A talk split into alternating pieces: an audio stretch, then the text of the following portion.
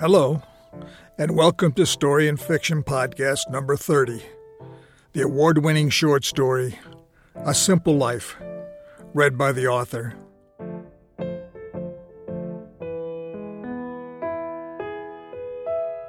A disabled young man becomes homeless when his only relative, his grandmother, dies. He's a kind soul in a world of anger, despair, and hurt. A homeless woman befriends him and teaches him to stand up for himself against others, knowledge that leads to newly learned violent actions that changes life. I'm Bill Coles, your host. So let's get started. A Simple Life by William H. Coles. Each day, John descended nine flights of stairs in Building C of the projects because the elevator stuck months ago and was never fixed. Halfway down, he stumbled, gripping the railing to prevent a fall. Stairs were never easy. Congenital defects fused his skeleton in odd places, and he limped with an arched back and a withered leg. Fifteen minutes later, he boarded the city bus at Martin Luther King Boulevard and 27th Street for the long ride to the university. Night still lingered when he banged on the double front doors of the indoor tennis center until security arrived to let him inside. Inside, from the utility closet, he hurriedly gathered mop and broom, a slop pail, cleaning rags, and a spatula for scraping up gum before he entered the members' lounge, always empty at this hour. He found the remote to the wall mounted TV under a sofa pillow and tuned to his favorite cartoon show. He laughed out loud at his cartoon friend's impossible antics and jerky movements, so much like his own. The entrance hall and corridors were mopped clean when employees began to arrive, and, with broom and dustpan in hand, he climbed stairs to sweep the observation platform that overlooked the court where four men played. On the change of ends, the men paused near the net pole to talk and joke. Hey, John, one yelled as he arched a ball toward John with a solid hit of the racket. John reached out, his broom clacking on the floor, but he was too far away to catch, and the ball rolled into a corner. John waved. Hey, boss, he said. Try again, the man called as he hit another ball, much harder this time. It went between John's outstretched hands, landing a sharp, burning pain on his chest. He stifled a gasp to appear unaffected. You aren't getting any better, the man taunted. The words hurt John more than the bruise on his chest, but he would never complain. He craved the slightest attention as a welcome diversion from his routines. He gripped his broom and swept. The men played on. At the noon lunch hour, John hobbled along the recently shoveled paved path that meandered through plots of snow tinged dormant grass and scattered evergreens until he came to a small ice encrusted lake. A few feet from the water's edge, he sat on his favorite forged iron bench, one of the many facing the water that circled the lake. A small shoal of fish gathered brim, trout, perch, carp, and angled up to look at him their mouths gaping, their gills pulsing in anticipation. From his pocket, John threw crumbs and scraps of discarded food he'd picked up from the dumpster behind the tennis center.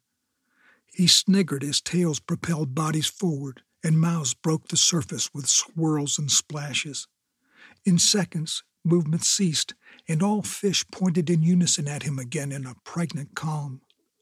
When he'd emptied his pocket, all fish left except for a gray black koi that lazily held its position.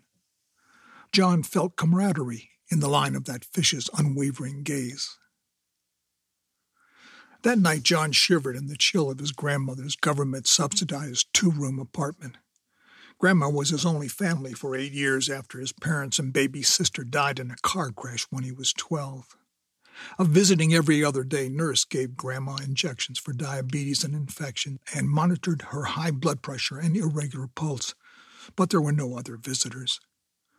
John ate at a small table near the kitchenette that had a knee high refrigerator on the floor and a white four burner electric stove next to a sink with drain pipes exposed. He sorted through leftover scraps from his grandmother's welfare meals delivered on Monday, Wednesday, and Friday. On Sunday, his day off, he walked a mile to the canteen for the poor at the cathedral and ate chicken flavored bouillon noodle soup with carrot chunks, sometimes partially thawed peas. For Grandma, he carried home a cheese and mayonnaise sandwich on stale bread wrapped in a paper napkin that she rarely accepted, and he usually ate at day's end.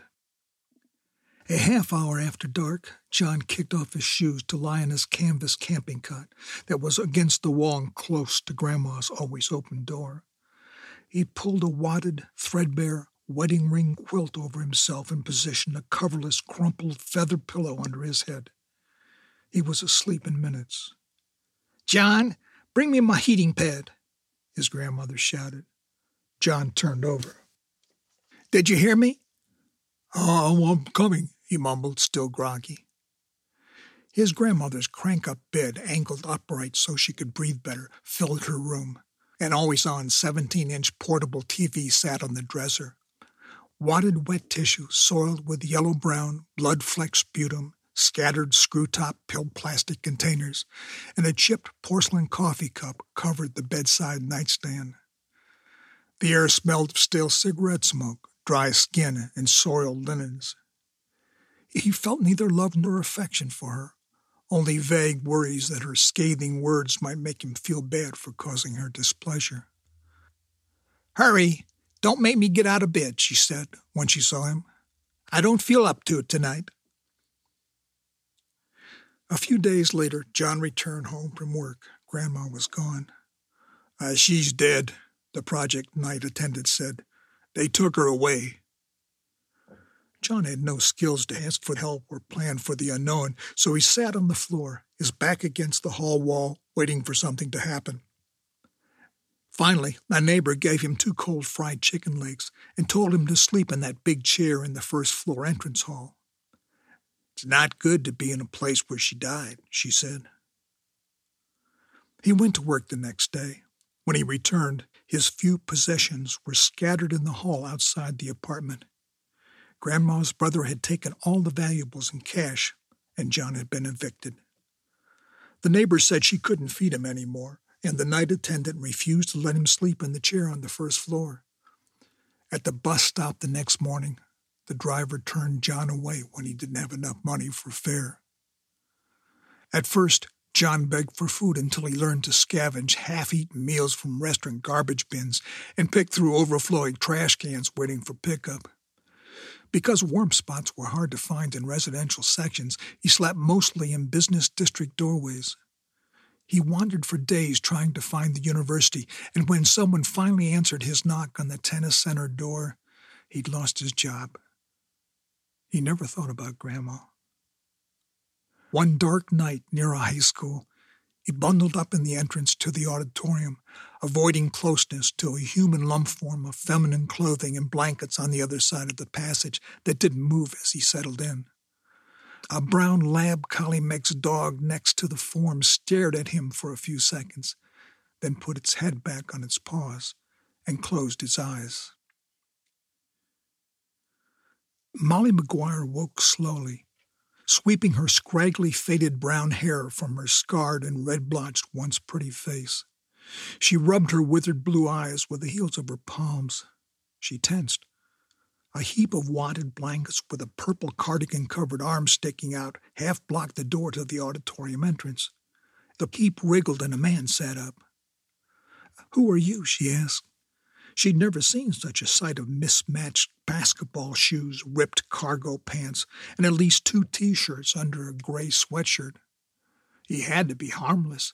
His blank face, gaping mouth, loose lips, and slow moving, vacant, washed out green eyes made him look abandoned.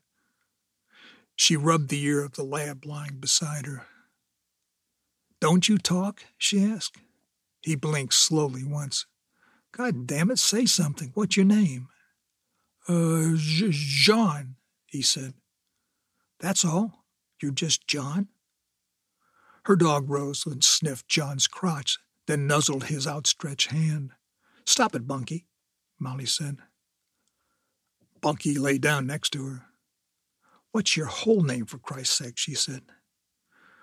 John Plum, he said. God, he's stupid, she thought. You got money? she asked. John obediently reached in his pocket and found a dollar bill and change that she scooped up from his hand. That all you got? she asked. John didn't move. She'd not expected him to just give her money, but now she had $4.87, enough for an egg and cheese biscuit and a small coffee. She kept the money.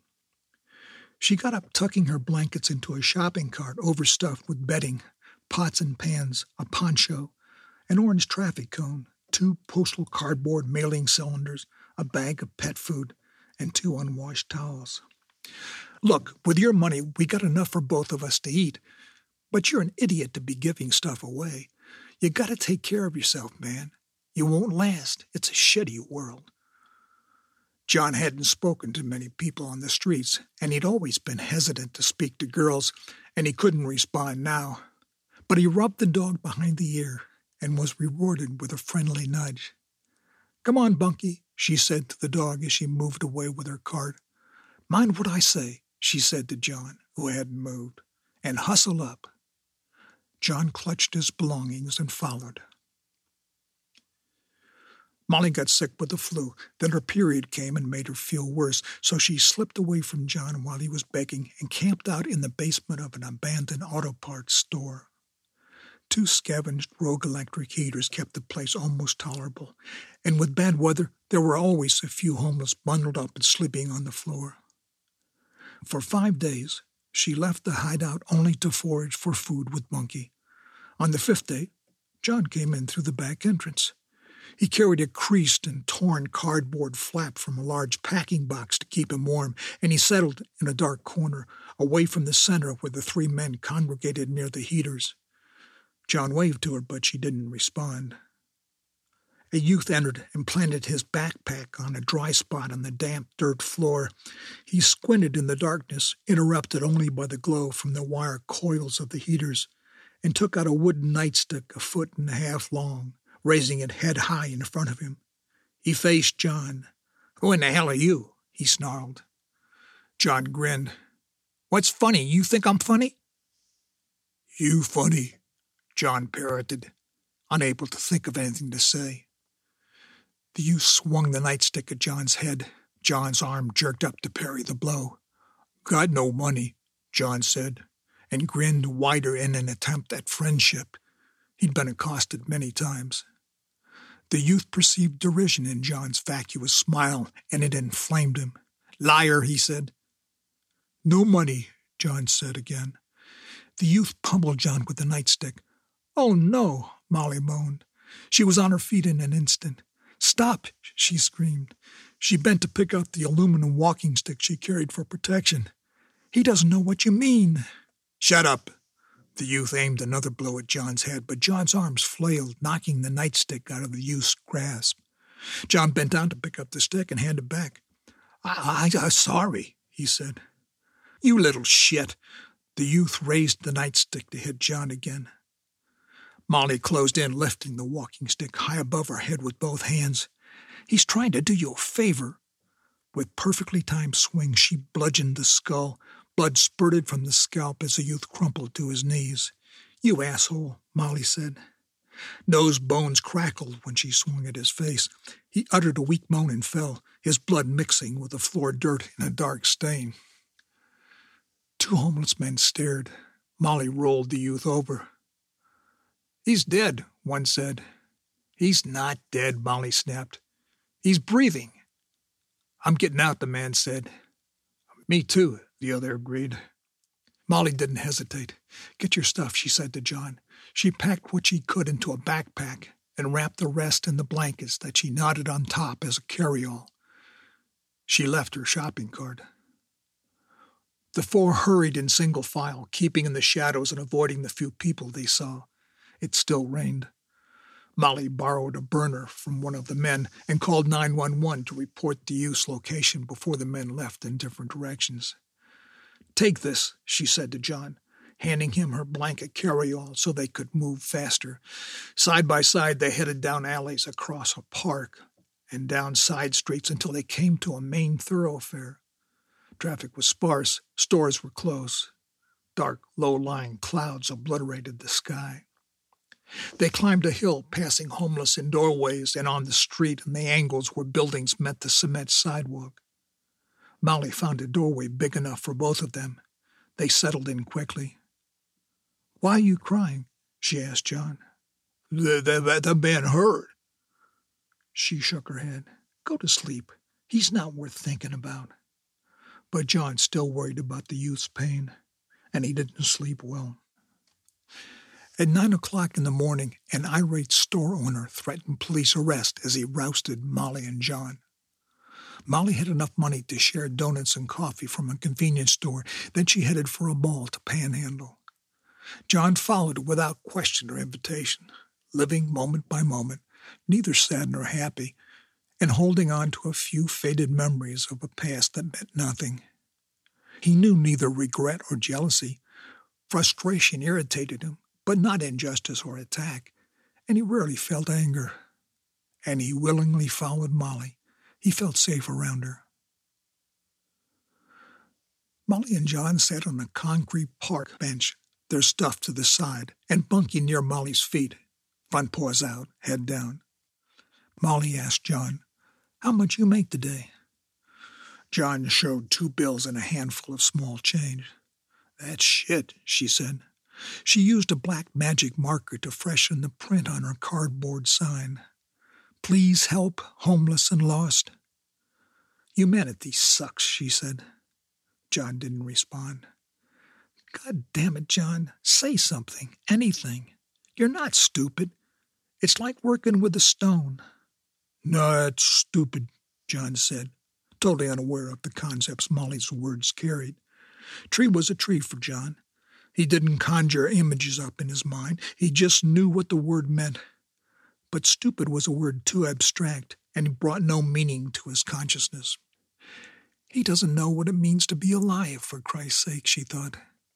Look, you meatball, start responding when people talk to you. Make them think you're feeling something. Get connected. John said nothing. Just try. I said humanity sucks. Say yes or okay or something, anything. John stared. Say yes, she said loudly without a response. She shrieked with frustration. It's yes, God damn it! Yes, John said timidly. Like this. She enunciated yes. She urged him on. He tried many times. That's better, she finally said. For the next hour, she exaggerated word pronunciations with active lips and a lively tongue. He listened, at times his eyes showed a faint spark of cognition, and from that day on she taught him before begging, and felt ballooning satisfaction when she saw his mounting eagerness to keep trying. He's improving, she thought. In time, John responded sometimes to people they knew, not always with logic, but with a touch of verve, and he seemed to emote, in dollops it was true, but with absolute honesty. He liked Bunky and told her, You a good dog. He got irritated when he couldn't think of words and said he was afraid when assaulted by bullies. But most of all, he had feelings now, and he was responding. The instruction continued. On a cloudy day, waiting outside a soup kitchen on the south side, Molly stood in front of John in a food line, Bunky obediently at her side. Molly and John were unwashed, with uncut, scraggly hair and dirt under their fingernails. Twenty minutes later, they progressed to a table attended by a male volunteer handing out paper bowls and plates and plastic utensils. Sorry, the man said. Come back when you've cleaned up. Molly's shame lasted only an instant until anger overwhelmed her. Cleaned up, John parroted, proud of his response. Damn it, John, this guy's an asshole. Molly spat on the table. Get angry. Let him know you don't like what he's doing. John stopped grinning, his face blank. I feel like punching this bastard in the nose. I want to hurt him, make him know he's a jerk. The man's face reddened as he clenched his fist, his knuckles white. Jerk, John said nervously, reaching to rub Bunky's ear. Move on, the man said. Bad man, John said, when he and Molly were a few yards away. Yes, John, Molly held up a grimy fist in a gesture of winning. Get angry. Don't let him run over you, man. Fight back. He understands it's been worth it, she thought. He'll survive in the downside now. Maybe someday, God willing, he'll find the upside. Let's go to the fluffy pancake, she said. I could use a cup of coffee. Coffee, John said. What do you think about coffee, John? Coffee good. Molly smiled. That's the way. She stopped and held John back by the arm. Then on tiptoe, she gave him a kiss on the cheek. Good job, she said, proud he was making judgments about things. One January night, the temperature crept enough above freezing that they could sleep in the open near the river. Dark clouds spotted the moonless sky, and shadows blended into shapes. Molly, rolled up in her sleeping bag on her side with her down coat under her head, could barely see John, bundled up a few feet away, even though she could hear him breathing. He was awake. God, she needed to talk. He wouldn't understand, but she had to tell him anyway, to ease the pain of being alone this night. She began. I saw this guy a couple of weeks ago who looked like a guy I knew back when I was in college.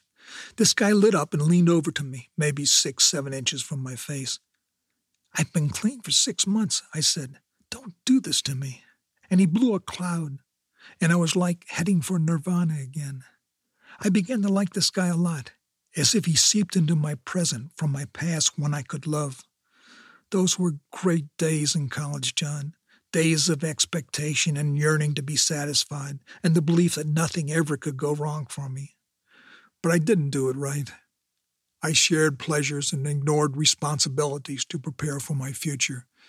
And this jerk was a devil, making me lose it all again. John, she said, you awake?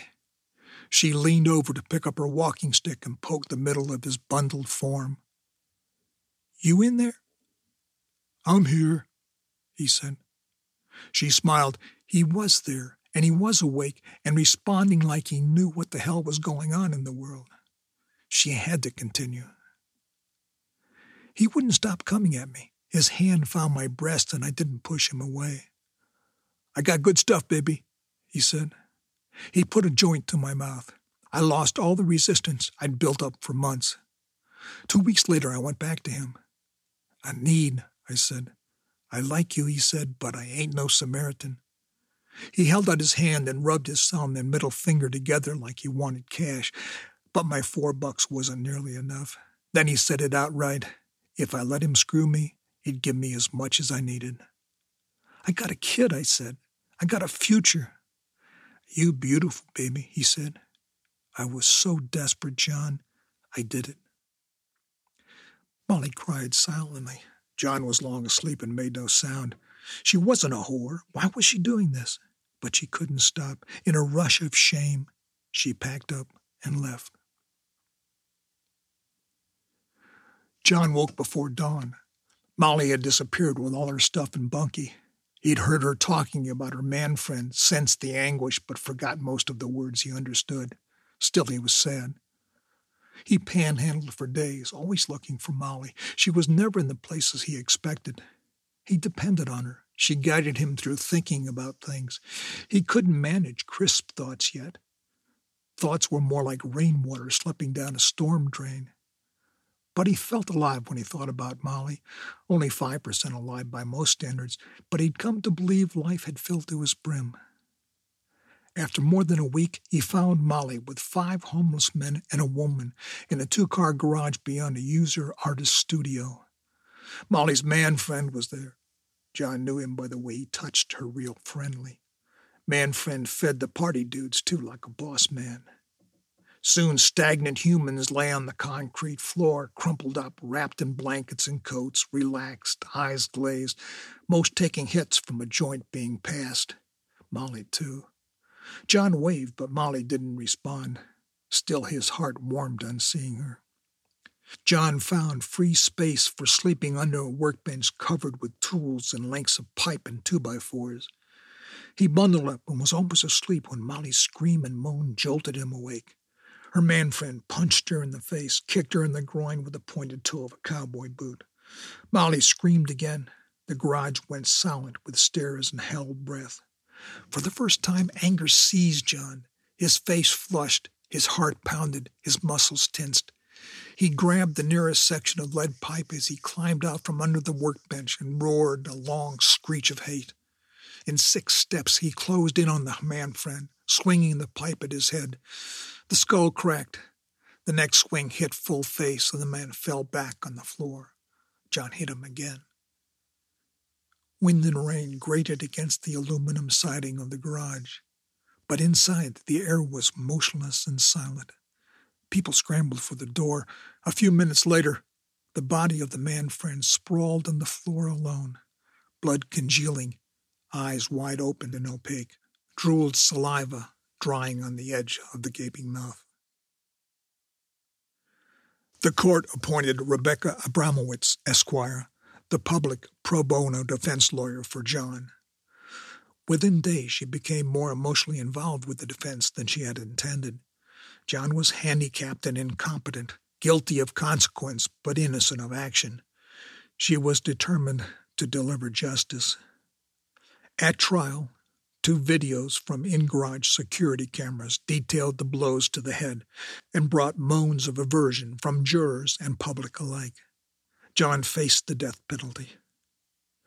Investigators learned of Molly's connection to John, and when Molly approached Rebecca to ask if she could help, Rebecca took her for coffee in a shop near the courthouse.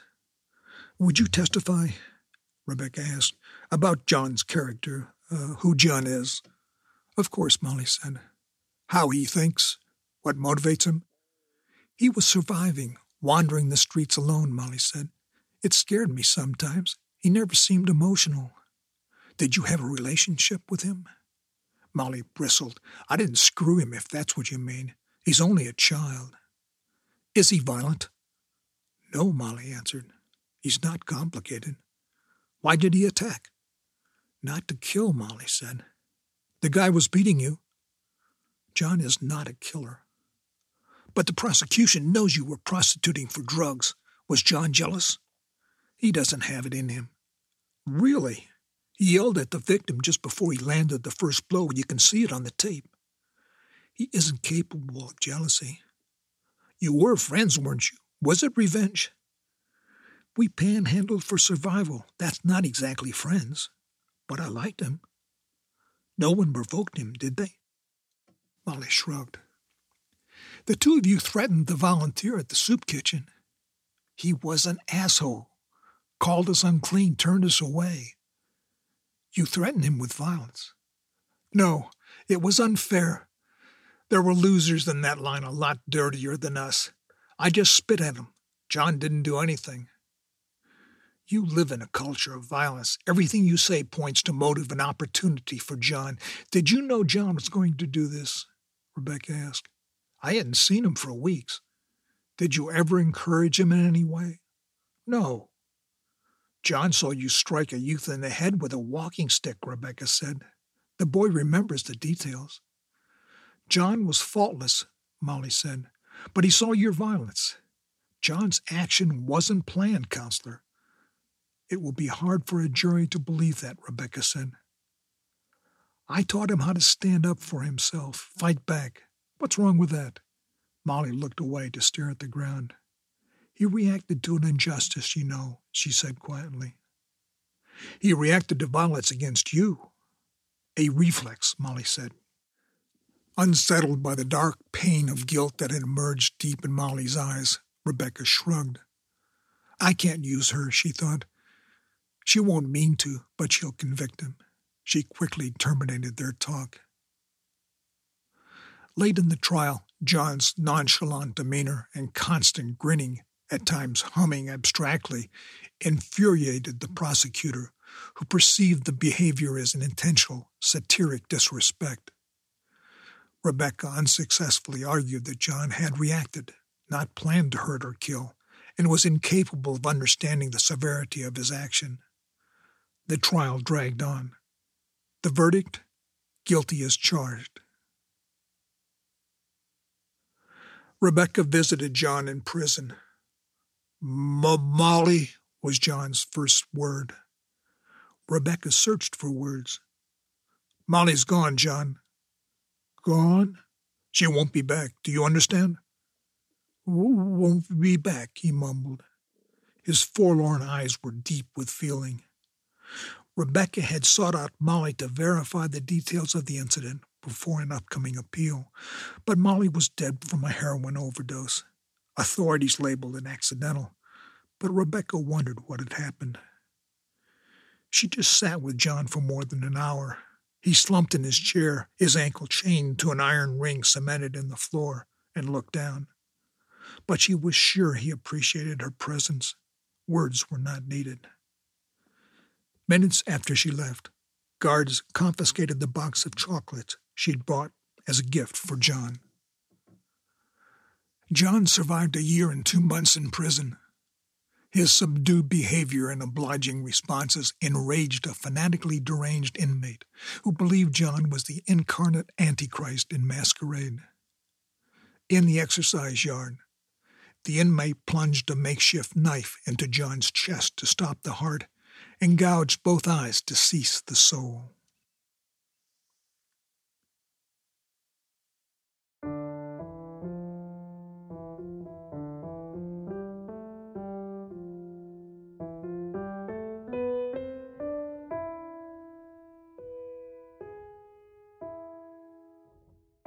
This story and more than 35 others can be enjoyed free online, as well as five novels at storyandliteraryfiction.com, a website dedicated to providing resources for fiction writers. Resources that include essays, interviews, a blog, a newsletter, a workshop, and a tutorial, and much, much more. Thanks for listening, and goodbye. This podcast is a production of storyandliteraryfiction.com.